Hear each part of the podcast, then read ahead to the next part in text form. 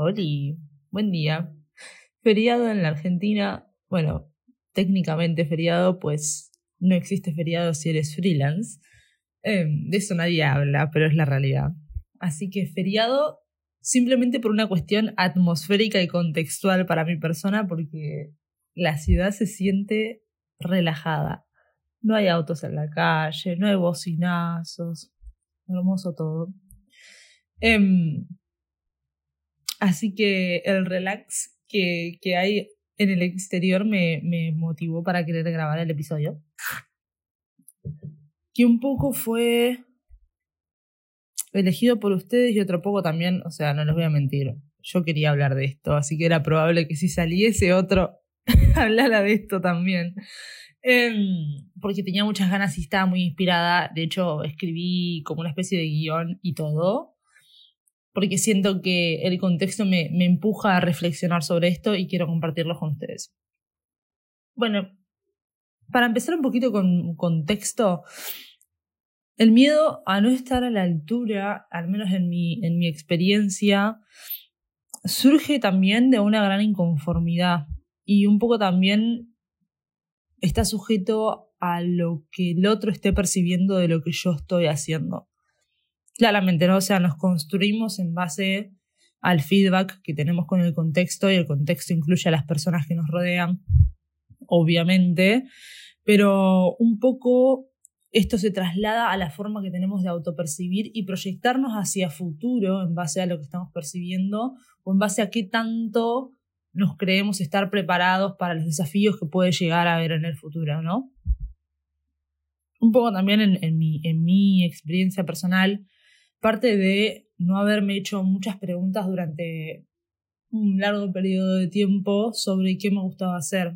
Un poco como que fui aceptando lo que me daba el contexto sin poner peros ni nada. O sea, vos me dabas esto y yo lo hacía. O sea, no era una persona que te ponía muchas trabas, ¿no? A la hora de hacer algo que para el otro era funcional, quizás para mí no tanto. Como que no me preguntaba, che, esto me gusta, che, esto está alineado con quien quiero ser. No, para nada.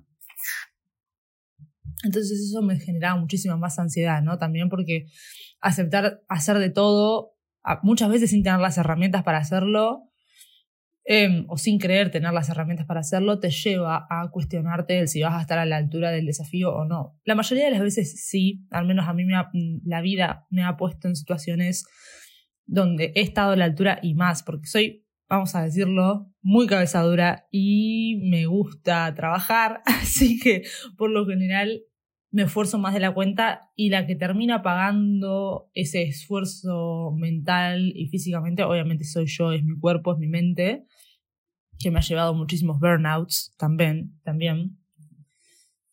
esa palabra en portugués, de la mismísima nada, bueno, pero sí, muchas veces también dejamos el plano de lo físico, de nuestra salud propia en pos a alcanzar un objetivo que muchas veces nos excede. Pero bueno, ¿qué es en realidad el miedo a no estar a la altura? Porque esa es mi experiencia. Hice un poquito de research y estuve leyendo varios blogs y varias experiencias también de personas que han narrado lo que les sucede frente a este pensamiento de no estar a la altura. Es que muchas veces es preguntarse también miedo a no estar a la altura de qué. O sea, particularmente de qué. De no estar a la altura de lo que la otra persona quiere ver que va a suceder. Miedo a no estar a la altura para mí misma. Un poco contextualizar ese miedo también nos hace comprender bien de dónde está partiendo, ¿no? Pero en realidad también es como una falta de balance entre lo que estamos haciendo, las cosas en las que pensamos o creemos que somos buenos, las cosas en las que los demás piensan que nosotros somos buenos, y obviamente todo el discurso interno que tenemos en torno a estos factores, todo lo que nos estamos diciendo constantemente. Por ejemplo, si yo todos los días me levanto y me digo, yo soy solamente buena para el management, y digamos que nunca me voy a sentir... nunca me voy a permitir o nunca voy a sentir que estoy a la altura de afrontar un desafío artístico, por ejemplo. o algo que tenga que ver, bueno, o nunca hubiese escrito mi libro, si yo pensara que solamente soy buena para el management. ¿No? Viceversa, si yo pienso que solamente soy buena para escribir y no soy buena para el management, es probable que los desafíos que se me presenten en mi trabajo más formal, me parezcan todos overwhelming, me parezcan todos como que superan mis habilidades, cuando la realidad es que no. Pero por eso el discurso interno, la historia que nos estamos contando en nuestra cabecita es fundamental.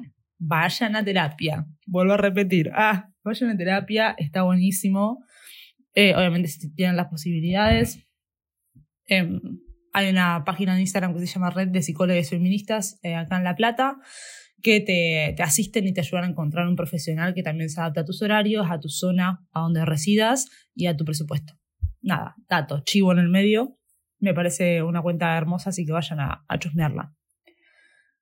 Pero bueno, el miedo a no estar a la altura es básicamente por decir algo, porque no es nada básico, es bastante complejo, adelantarnos a algo que va a suceder en el futuro y pronosticar lo peor, o sea, pronosticar el fracaso. Entonces, obviamente que eso a nivel interno nos afecta nuestra motivación, afecta las ganas con las que afrontamos el desafío, en nuestros niveles de estrés y ansiedad, que eso es tremendo, o sea, es como estar ya pronosticando lo peor y sintiendo todo lo que podría pasar en un futuro hoy, sin tener la certeza de hacerlo y claramente limitando nuestra performance en el trabajo, en el proyecto, ya sea lo que fuera que estés encarando, fuera profesional o estudiando o en un proyecto tuyo personal, lo que fuera. O sea, a mí me gusta el ejemplo de una maratón, ¿no? Si nosotros ya arrancamos la maratón pensando que no vamos a llegar a la meta, no vas a llegar a la meta, porque no estás ayudando a tu sistema, tanto nervioso como lo que fuera. Hay un montón de sistemas, yo no soy psicóloga, no voy a meterme en eso, pero no estás ayudando básicamente, hermano, a sentirte motivado a llegar a la meta porque ya estás pensando que no vas a llegar. Es como si estuvieses marcando tu destino antes de arrancar. Por eso, o sea, yo sé que a veces suena re falopa y a veces a mí misma me suena falopa el hecho de las afirmaciones y decirte cosas positivas y sí, hablarte en un tono amable y hablarte en un tono amable realmente funciona, porque si lo pensamos viceversa, estamos alimentando precisamente a la inversa el mismo mecanismo que se despierta cuando nos decimos cosas horribles o cuando nos dicen cosas horribles. No te dan ganas de hacerlo. O sea, si tu jefe todo el tiempo te está diciendo, no, la verdad sos un inútil, o la verdad esto que estás haciendo es una mierda, y claramente se te van a despertar todos esos mecanismos del estrés, te vas a sentir como el ojete, etcétera, etcétera, a no ser que tengas un set de herramientas que te ayuden a manejar ese tipo de situaciones. Pero lo más normal es que principalmente o comiences estando desmotivado en el trabajo, empieces a rendir peor, bla, bla, bla, bla. Bueno, lo mismo a la inversa. O sea, es muy importante ver qué nos estamos diciendo a nosotros mismos todos los días. Les voy a contar algo que me pasó hace poco, muy poco de hecho. No suelo contar cosas que me pasan hace poco, pero bueno, nada, creo que amerita por el episodio. Hace una semana más o menos hubo recortes en la empresa y yo pasé de trabajar full time a trabajar part time. En ningún momento se me ocurrió pensar que lo que estaba sucediendo era mi culpa y que yo no estaba a la altura de la situación y por eso pasaba lo que pasaba. Entendí que era una cuestión que excedía mi posición totalmente y que era algo que, si bien me afectaba directamente a niveles económicos en un país que es el que vivimos, donde claramente ganar la mitad no ayuda, pero en ningún momento dudé de mis capacidades. Y creo que eso es lo fundamental hasta el día de hoy. De hecho, bueno, nada, todo se ha equilibrado y estoy tranquila. En un principio un poco fue como, bueno, ¿y ahora? Como preguntarme para dónde arrancar, pero siempre me focalicé en tener un discurso interno positivo. Obviamente que las dudas aparecen, pero es decir, no, pará, o sea, yo estoy capacitada, tengo experiencia y sobre todo muchísimas ganas de elaborar y de hacer cosas. Así que lo tomé como un empujón, como una patadita. Y hacia adelante, ¿no? O sea, no una patada de destrozos, sino una patada de empujoncito. Y también alentarme a buscar cosas nuevas, a explorar nuevos caminos, a ir en búsqueda de aquello que yo deseo hace mucho y no me atrevo a materializar aún. Porque sin embargo, he materializado cosas nuevas, no sé si están al tanto, porque sé que me escucha gente que no me sigue en Instagram, malditos. Pero saqué un libro hace poco de poesía, así que como que siento que poco a poco las cosas van cayendo en su lugar y todo lo que sucede, no sé si sucede por algo, pero sí sucede porque debe suceder y algo tengo que aprender de eso, ¿no? O sea, no creo en que las cosas sucedan por un motivo, sino para que nosotros, o sea, no por una, para permitir que otra cosa suceda, sino para darnos información a nosotros a procesar que luego nos va a servir para encarar algo más adelante. Ahora, si vos estás cerrado y no querés procesar la información, ese es otro tema. O sea, las cosas pueden que sigan sucediendo eternamente por los siglos de los siglos. Amén. Pero bueno, nada. El tema de las afirmaciones y el discurso interno es fundamental. Obviamente que partiendo desde mi perspectiva, o sea, siempre quiero que sepan lo que yo digo en los podcasts, parten de mi perspectiva, no es la realidad absoluta, los animo a que si algún tema les interesa por demás, no por demás, o sea, si les interesa mucho, investiguen, formen su propia perspectiva, es fundamental que formemos nuestra propia perspectiva, no basándonos en lo que dice una persona en un podcast. Los animo a que tengan esa construcción de su propia perspectiva. Cerro paréntesis. En mi caso también fue una cuestión de aceptarme y de conocerme también, porque para aceptarse uno tiene que conocerse y es complejo. Ambas cosas son complejas, pero una no existe sin la otra. Hay cosas que uno sabe hace tiempo, en mi caso es todo lo que tiene que ver con el arte, el diseño, la creación y la gestión de ideas más creativas, que uno sabe que le apasionan. Desde chica sé que me apasionan. Y sin embargo, por cuestiones que he ido interpretando a lo largo de mi vida, yo siempre supe que no era lo que más esperaba de mí. Y hasta que yo no me reconocí en todas esas cuestiones que llevaba adentro, buscando también en partes que alguien las descubra, porque esa es otra cosa, como que esperás que alguien te valide antes que vos lo valides, y eso no va a suceder. Porque para que te lo validen tenés que mostrarlo. Me llevaba a pensar que nunca iba a ser suficiente. Y pensar que nunca va a ser suficiente también va de la mano a tener ese miedo a no estar a la altura, ¿no?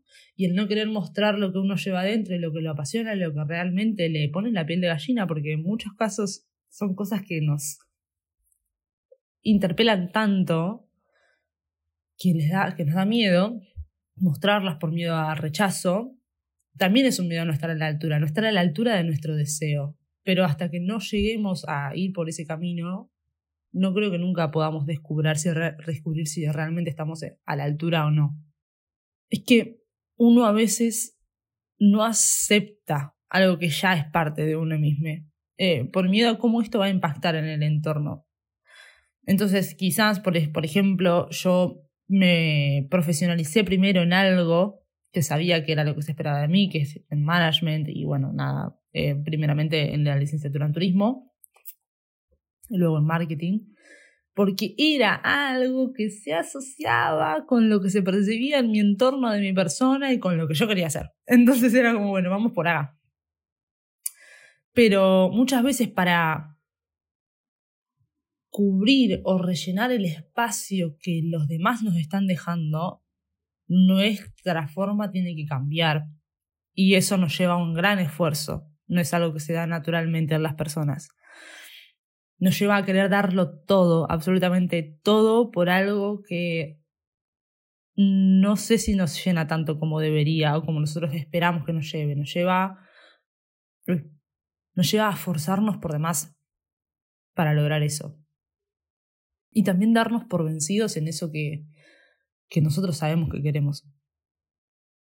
Porque es más difícil, porque implica abandonar algún círculo social, porque implica descender un poco en la pirámide social en la que vivimos, porque implica a pedir ayuda a familia, amigues, lo que fuera, porque nos fuerza también a salir de nuestra zona de confort, con lo bello que es la zona de confort igualmente, y después quiero hablar de eso, y a hacernos cargo del deseo y de su materialización, que tampoco es sensible, es sencillo, sensible sí, es muy sensible.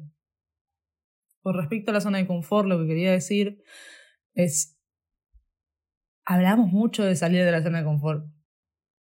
Se habla muy poco de lo difícil que nos es hoy habitar la zona de confort.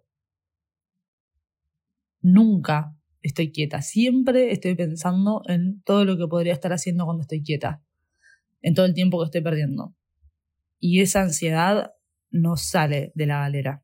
Y es algo que voy a hablar probablemente más adelante, pero también se asocia con esto de miedo a no estar a la altura, como que nunca tenés las herramientas suficientes o nunca creés tener las herramientas suficientes cuando probablemente ya las tengas para abordar el desafío que te estás planteando abordar. A veces también es importante recalcar que la realidad nos fuerza a cambiar nuestro camino, ¿no? Bueno, en mi caso, por ejemplo, yo jamás, y esto lo hablaba con una amiga que la amo, no sé si lo estás escuchando esto, pero te amo con todo mi ser, y me decía, nunca hubieses tomado la decisión de trabajar part-time. O sea, date cuenta, también las cosas pasan por algo. No nos demos por vencidos en crear una vida que nos guste. Creo que nos lo merecemos. Hasta acá llegamos, amigues. Un beso enorme y nos escuchamos pronto. Supongo que la semana que viene, porque ya he vuelto a la normalidad en cuanto a mis horarios. Y nada, no se olviden de calificar el podcast. No sé si lo habré dicho al principio, pero si no lo dije al principio, lo digo ahora. Lo va a escuchar mucha menos gente, pero espero que la gente que haya llegado hasta acá vaya, se tome un segundo y lo califique. Nada, besito. Les quiero. Bye bye.